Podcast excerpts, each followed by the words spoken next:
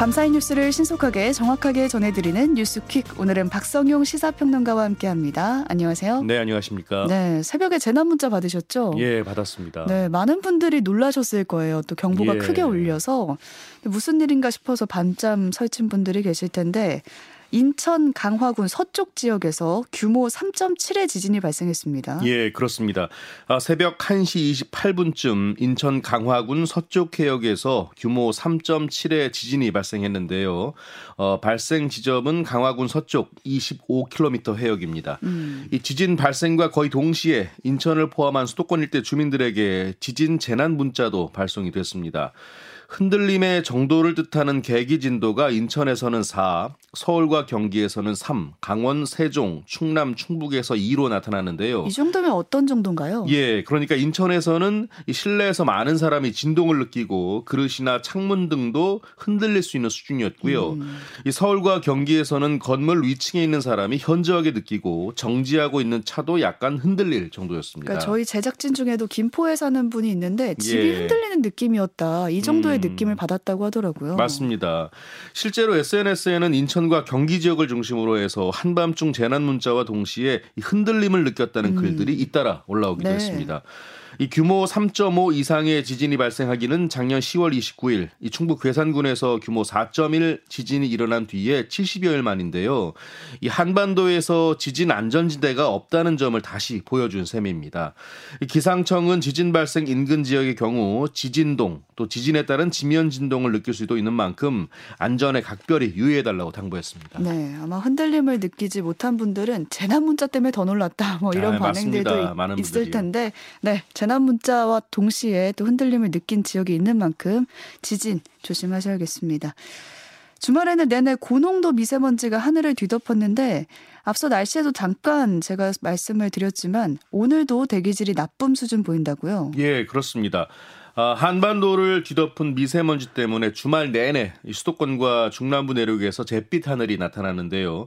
이 전국 대부분 지역에서 미세먼지가 나쁨 수준을 나타냈고요. 서울, 인천, 경기 북부는 오후에 일시적으로 미세먼지가 매우 나쁨 수준까지 올라갔습니다. 월요일인 오늘도 중국발 미세먼지의 영향 때문에 전국 대부분 지역의 대기질이 나쁨 수준을 보일 것으로 전망이 되는데요. 음. 어, 외출하실 때 특히 호흡기 관리에 각별히 신경 쓰셔야겠습니다. 네. 정치권 소식도 살펴보겠습니다. 오늘부터 1월 임시국회가 시작됩니다. 네, 오늘부터 30일간 열립니다. 이 더불어민주당은 1월 임시국회에서 여당과 합의하지 못한 민생 법안 또 북한 무인기 사태와 관련해서 대정부 현안 질의를 하겠다는 입장인데요. 이 당장 오늘은 안보 참사, 내일은 경제 위기 등을 안건으로 해서 이틀 동안 현안 질의를 추진한다는 계획입니다. 아, 하지만 국민의힘이 응할지는 아직 미지수인데요. 국민의힘은 이번 임시국회를 이재명 대표와 노웅래 의원의 사법 처리를 막기 위한 방탄용으로 규정하면서 크게 반발하고 있기 때문입니다. 네. 특히 내일은 이재명 민주당 대표의 검찰 출 석이 또 예정돼 있어서 여야의 신경전은 더 거칠어질 수밖에 없는 상황입니다. 네, 임시국회 상황 지켜봐야겠고요. 국민의힘은 지금 당 대표 선거를 두 달 앞두고 좀 경쟁이 치열해지는 모습입니다. 네, 맞습니다. 아, 우선 안철수 국민의힘 국회의원이 오늘 당 대표 출마를 선언하는데요.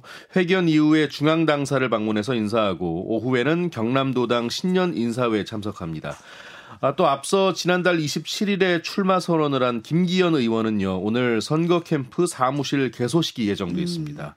이또 다른 유력 주자죠. 유승민 전 의원은 장고를 이어가고 있고요. 나경원 저출산 고령사회위원회 부위원장 역시 고심하고 있습니다.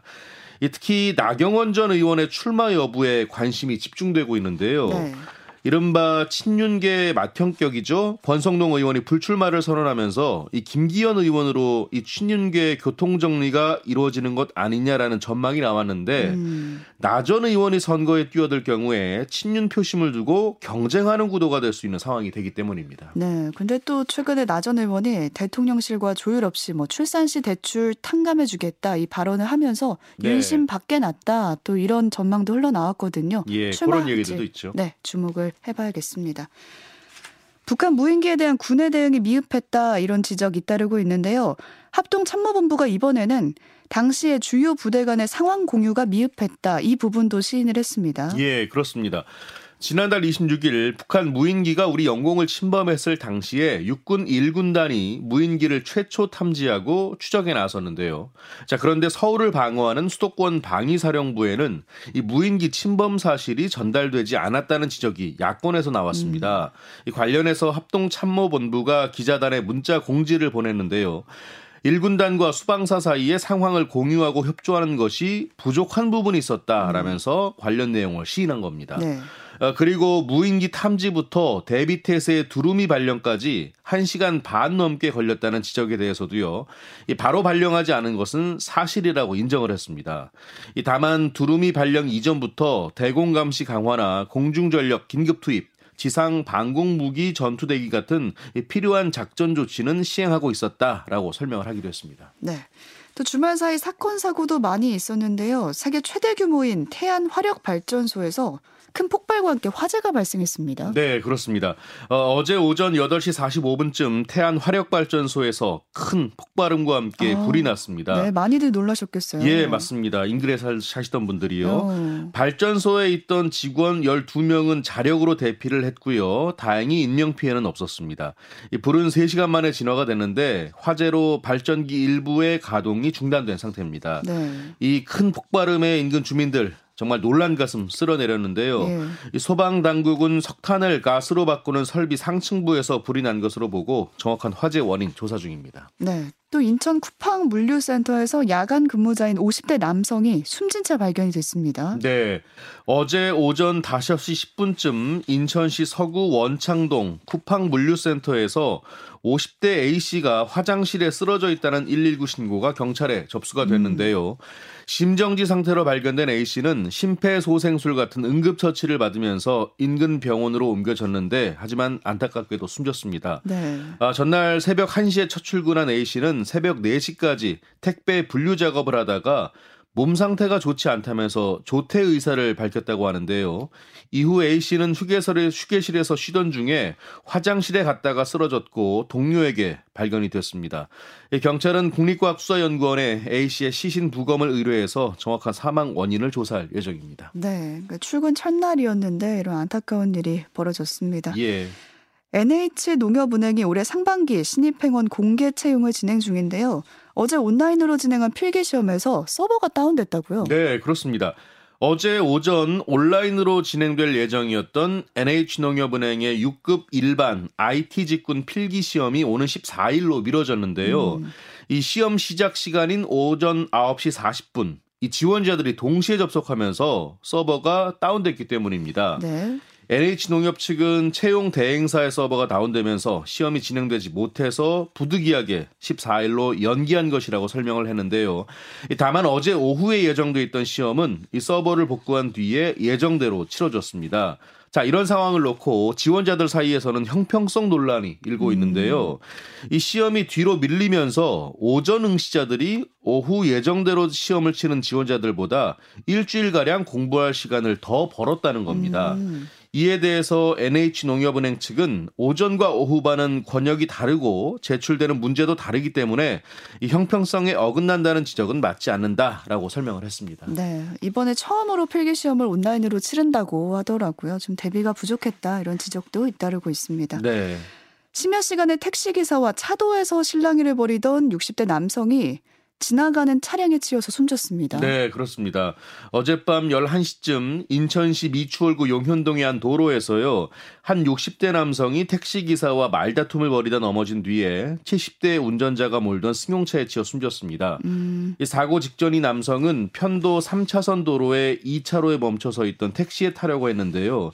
이 택시기사가 다른 예약 호출을 받았다면서 승차를 막자 실랑이를 벌였던 것으로 조사가 됐습니다. 2차로로 가서 승차를 하려고 했던 거예요? 네, 그렇습니다. 이 당시 3차로에는 주차된 차들이 많아서 택시가 2차로와 3차로 사이에 걸쳐서 정차했었던 것으로 음. 전해졌는데요. 이 택시 기사는 경찰 조사에서 남성에게서 술 냄새가 났다면서 이 남성과 몸싸움이 있었던 것은 인정했지만 자신이 밀어서 남성이 넘어진 것은 아니라고 주장했습니다. 이 경찰은 주변 CCTV를 분석해서 정확한 사건 경위를 조사할 방침입니다. 네. 최근에 걸그룹 뉴진스가 한지의 우수성을 홍보하는 영상에 출연을 했는데요. 이에 대해서 중국 누리꾼들이 비판 댓글을 잇따라 달고 있습니다. 네, 그렇습니다. 어, 뉴진스는 지난 6일 공개된 문화체육관광부의 홍보 영상에서 우리 전통 문화인 한지의 매력을 알렸습니다. 한지의 역사와 함께 우수한 내구성과 기능성에 관해 이야기했고요. 안치용 한지장과 함께 한지를 직접 제작해보는 체험을 음. 하기도 했습니다. 네. 이 재지술이 아니라 한지에 초점을 맞춘 영상이었는데 그럼에도 불구하고 이 중국인으로 추정되는 누리꾼들이 뉴진스의 SNS에 몰려와서 이 종이를 처음 만든 나라는 중국이다라고 비판했습니다. 음. 한 누리꾼은 중국어로 이 재지술은 중국에서 발명돼서 세계 각지로 퍼져나갔다면서 한지는 말도 안 되는 완전한 소리다 뭐 이렇게 썼고요. 또 다른 누리꾼은 중국어로 왕희지가 있을 때 너희 파이, 파워 차이국은 없었다라는 음. 댓글을 달기도 했습니다. 네. 참고로 왕이지는 중국의 서해가고요. 아시다시피 파오차이는 중국의 절임 식품인데 이 김치를 파오차이로 표기해서 한국을 비하에 표현한 것으로 풀이됩니다. 네, 전혀 이해하지 못한다라는 국내 반응이 있습니다. 무단으로 버려진 폐기물을 수거해주고 대가를 받아서 해고된 환경 미화원이 있었는데요. 실업급여를 달라면서 소송을 냈는데 1심에서 패소했습니다. 네, 그렇습니다. 이 쓰레기를 버리려면 종량제 봉투를 구매해서 버리거나 이 납부 필증을 발급받아서 음, 버려야 되죠. 그렇죠. 이런 절차 없이 배출된 폐기물을 미화원들이 수거해서 처리해주는 이름, 행위를 이른바 따방이라고 음. 한다고 합니다. 이 환경미화원으로 일하던 A씨는 납부 필증이 붙지 않은 대형 폐기물을 수거해주고 주민에게 3만 2천 원을 받았다가 지난 2021년 4월에 해고가 됐습니다. 네. 이두 달 뒤에 노동청에 구직 급여를 신청했지만 거절당했는데요. 이 고용보험법에 따라서 직책을 이용해서 공금을 횡령하거나 배임해서 징계 해고된 자는 수급 자격이 제한된다는 이유에서였습니다. A 씨는 이런 처분에 불복해서 재심사를 청구했지만 번번이 받아들여지지 않자 처분 취소 소송을 제기했는데요. 네. 이 따방을 통해 취득한 금액이 소액에 불과해서 사업에 막대한 지장을 초래하는 경우에 해당하지 않는다라는 주장이었습니다. 하지만 법원은 원고 A 씨의 청구를 받아들이지 않았는데요. 음. 이 구직급여 수급 제한 사유가 회사의 막대한 재산상의 손해일 필요는 없다라고 했고요. 이 따방 행위가 이 국가적 환경 정책의 정당한 집행을 방해한다라고 지적했습니다. 네. 다음 소식 가보겠습니다. 올해 국민연금 급여액이 기존보다 5% 이상 오른다 이 소식 들어와 있어요. 네. 이 보건복지부 관련 고시 개정안을 오늘부터 11일까지 행정 예고하는데요.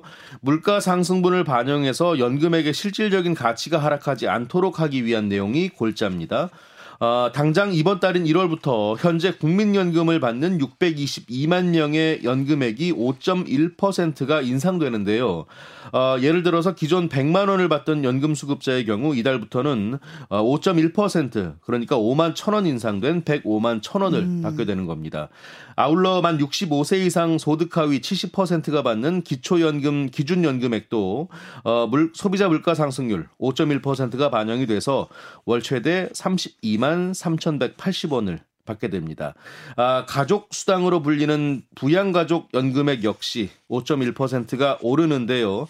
배우자와 자녀, 부모 등 부양 가족이 있는 경우 연금 수급자가 추가로 받는 금액이 상승하는 겁니다. 이 배우자가 있는 경우 28만 3,380원, 자녀와 부모가 있는 경우 18만 8,870원입니다. 네. 이 복지부는 의견 수렴을 거친 뒤에 이달 중에 최종안을 확정할 예정입니다. 네, 연금의 물가 상승률이 반영된다는 소식이었고요.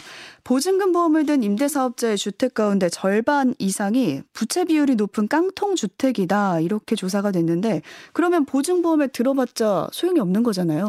어, 현재 수치로는 그렇습니다. 네. 일단 자 주택 도시보증공사 자료를 보면 이 법인과 개인의 임대사업자가 보증보험에 가입한 주택 수는 70만 채가 넘는데요. 음. 이 가운데 부채 비율이 80%가 넘는 집만 무려 54%에 달했습니다. 절반 이상이 지금 부채 비율이 80% 넘는다는 말인 거죠. 그렇습니다. 네. 그러니까 어, 보증보험에 든 임대사업자가 가진 주택 가운데 말씀하신 대로 절반 이상이 깡통 주택이라는 이야기입니다. 어.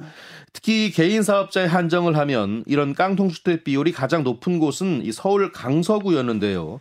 어, 대규모 사, 전세 사기를 벌이다 숨진 빌라왕이 집중적으로 주택을 사들인 곳이기도 합니다. 자, 문제는 이 경매로 집이 팔린다 해도 집주인이 내지 않은 세금이 많다면 보증금을 돌려받기 어렵다는 건데요.